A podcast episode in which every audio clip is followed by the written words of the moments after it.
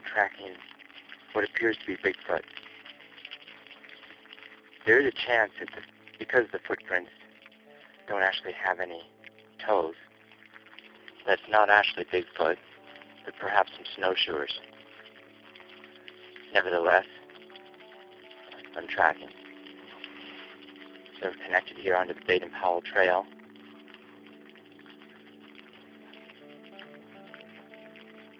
Eating snow to keep alive. I have some snow, a bit of a stale granola bar, the honey pills from my Chinese doctor, and some wicked purple kush from my own plant.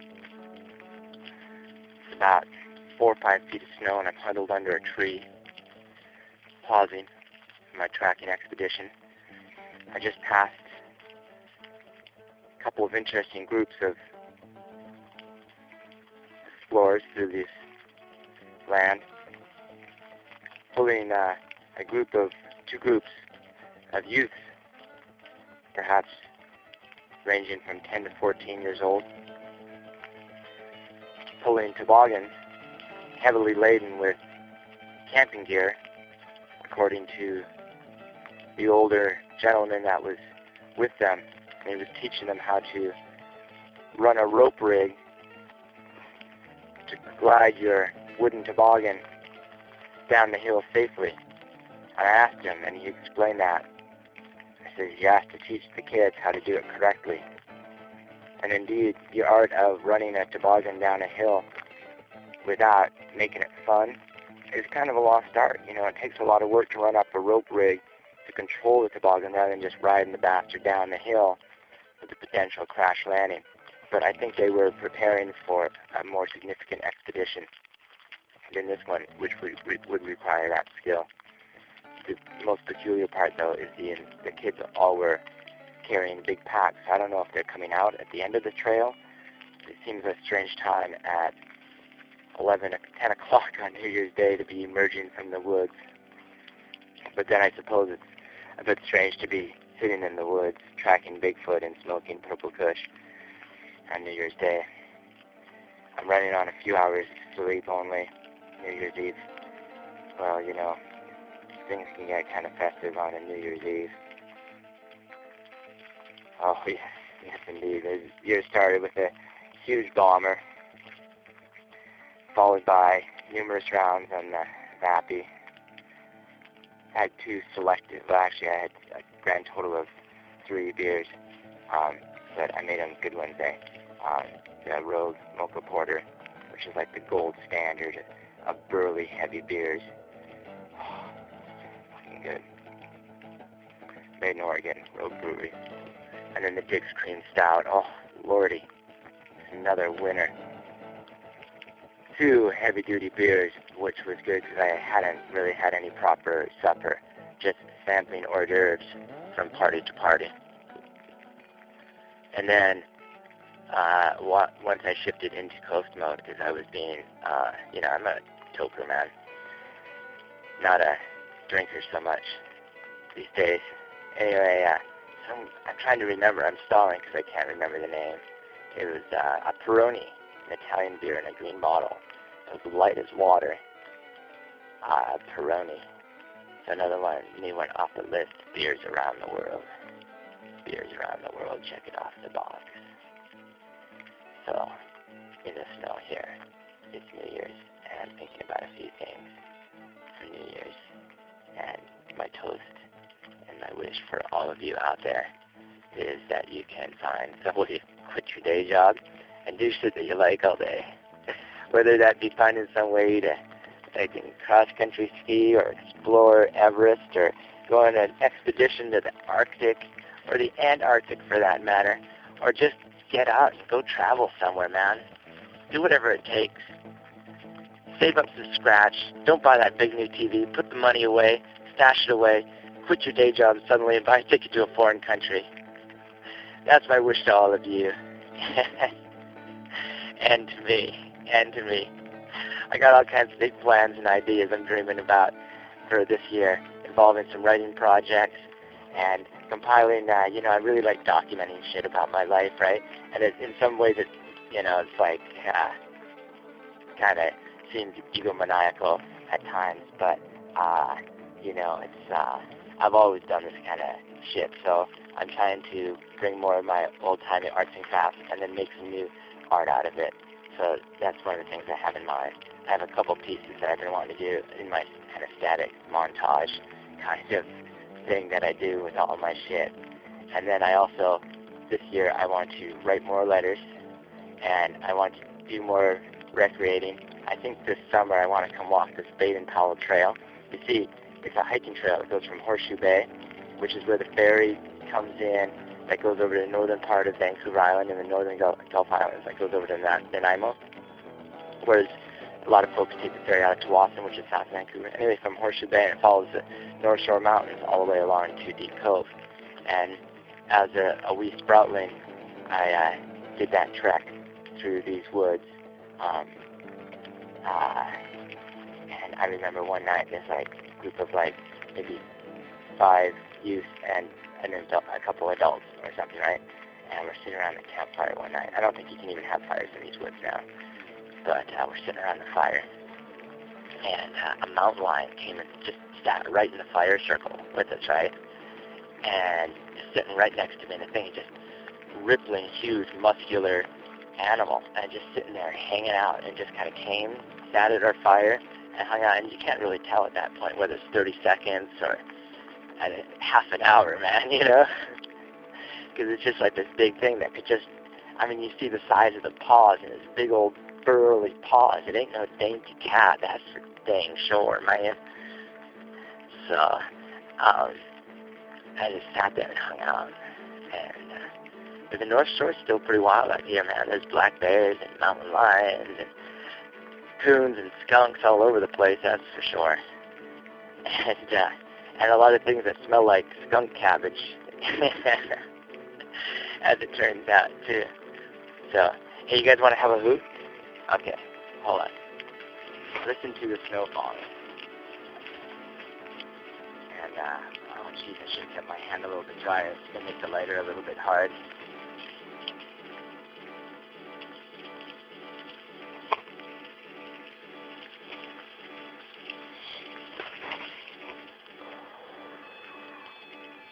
Oh yeah. Ah, the purple kush. So fresh. Her name's Gloria, and she's tasting really good. This New Year's Day, Cypress Mountain, in the woods, with a big Goranga, and a Happy New Year.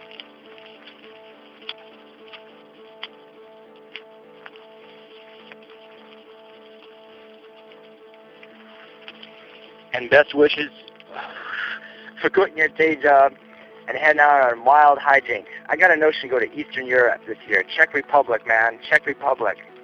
Got a notion, maybe Slovenia or Slovakia or both. You never know. And the Thuringian province of Germany. Oh, that one sounds like a beauty too.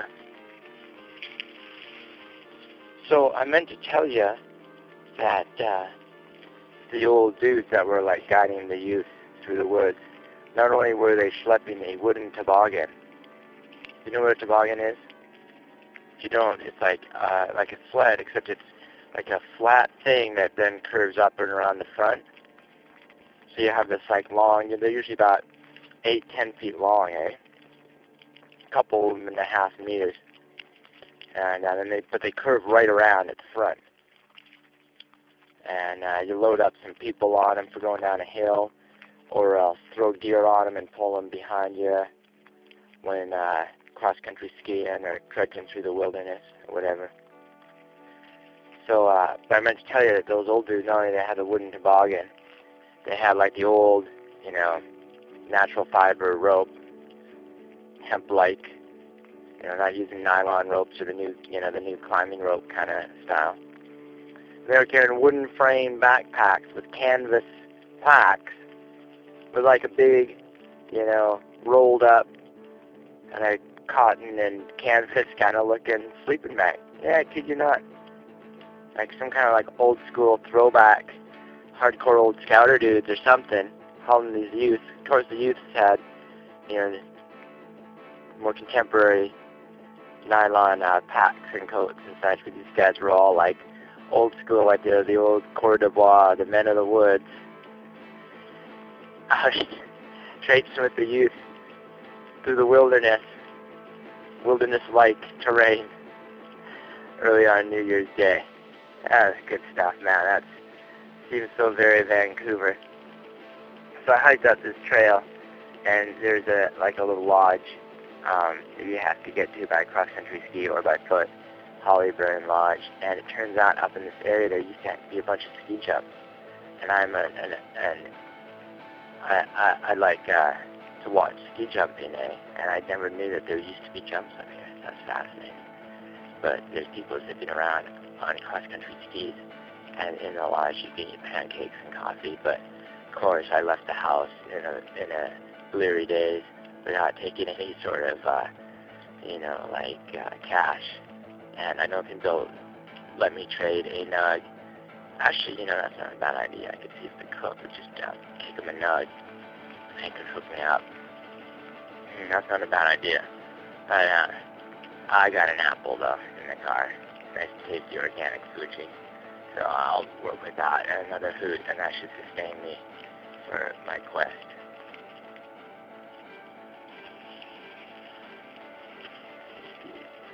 I've hiked down the trail. Well, I just wandered off some trail. Fortunately, not going down far enough where my tracks are disappearing, so I just wander back the opposite way of my boots, and I'm wearing my telemark boots because I think I'm going to do some cross-country skiing. But so I've wandered down the trail a little bit and huddled down now, and it's just, oh, just remarkable. I'm up against this cedar, right, and I'm looking, and I can see like six different kinds of lichen and moss growing on this thing, and then right next to I'm seeing icicles. You know, like when I'm talking about the lichen and moss, there's like the kind that looks like it's it's buttered on, green and powdery. Then there's like the little turtly, darker green ones, and then there's that sort of olive, scaly-looking stuff. And then there's the ones that almost look like bark, and you realize it's just sort of like these brown, flat panels. And then there's that kind of like that fuzzy, fluorescent green kind of one. And then those other like uh, kind of like the powdery one, but a little bit more flaky. That's that luminescent kind of green as well. And then all intermixed is chunks of little snow that's clinging along and ice on the shady sides of the tree. And then next to this big cedar is this giant Doug fir, just huge. And, uh, and it too is just like the, the bark on it, the cedar bark is like long and stringy. Doug fir bark is like more like these big chunks, like plated uh, chunks of armor on a dragon or some such beast. And, uh, and and so it's like all the scaly looking harsh crevices and little bits and pieces of snow and and ice in mixed around these big chunks and big knobby furrows and on the back side the moss is growing really heavy here. And then there's all these little alcoves where the uh, you know, on the downside of the slope where they, they there's like little nesting areas for little animals and such and you can see like uh, squirrels and tracks of other such like mid-sized rodentia from scampering around. I'm not a zoologist, so I cannot go into more detail, except to say that they're smaller than a beaver, but larger than a mouse.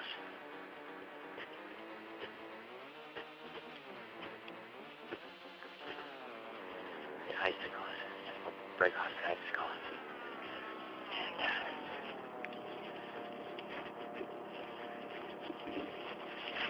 And, uh, there's like a little uh, creek bed here, and along the side of it, there's, you know, the so the um, big fallen trees kind of go up against the. Uh, oh, look at that! You know, fall down and kind of reinforce the stream banks, and then new growth is kind of sprouts right out of it, and then that sort of underhanging area. Uh, and the creek's not totally frozen. Oh, shit!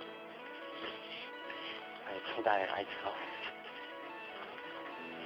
about 40 centimeters long. And ours was got a sharp point. So in case I have to spear any of the small rodentia to survive, but uh, I have a lighter, but I'm not using my weed for tinder to start a fire. That's just foolish. I can survive without it. The rodentia shall be saved, spared.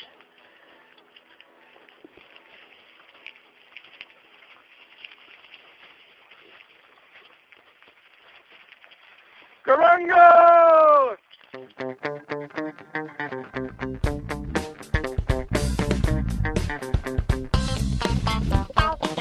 You've been shooting along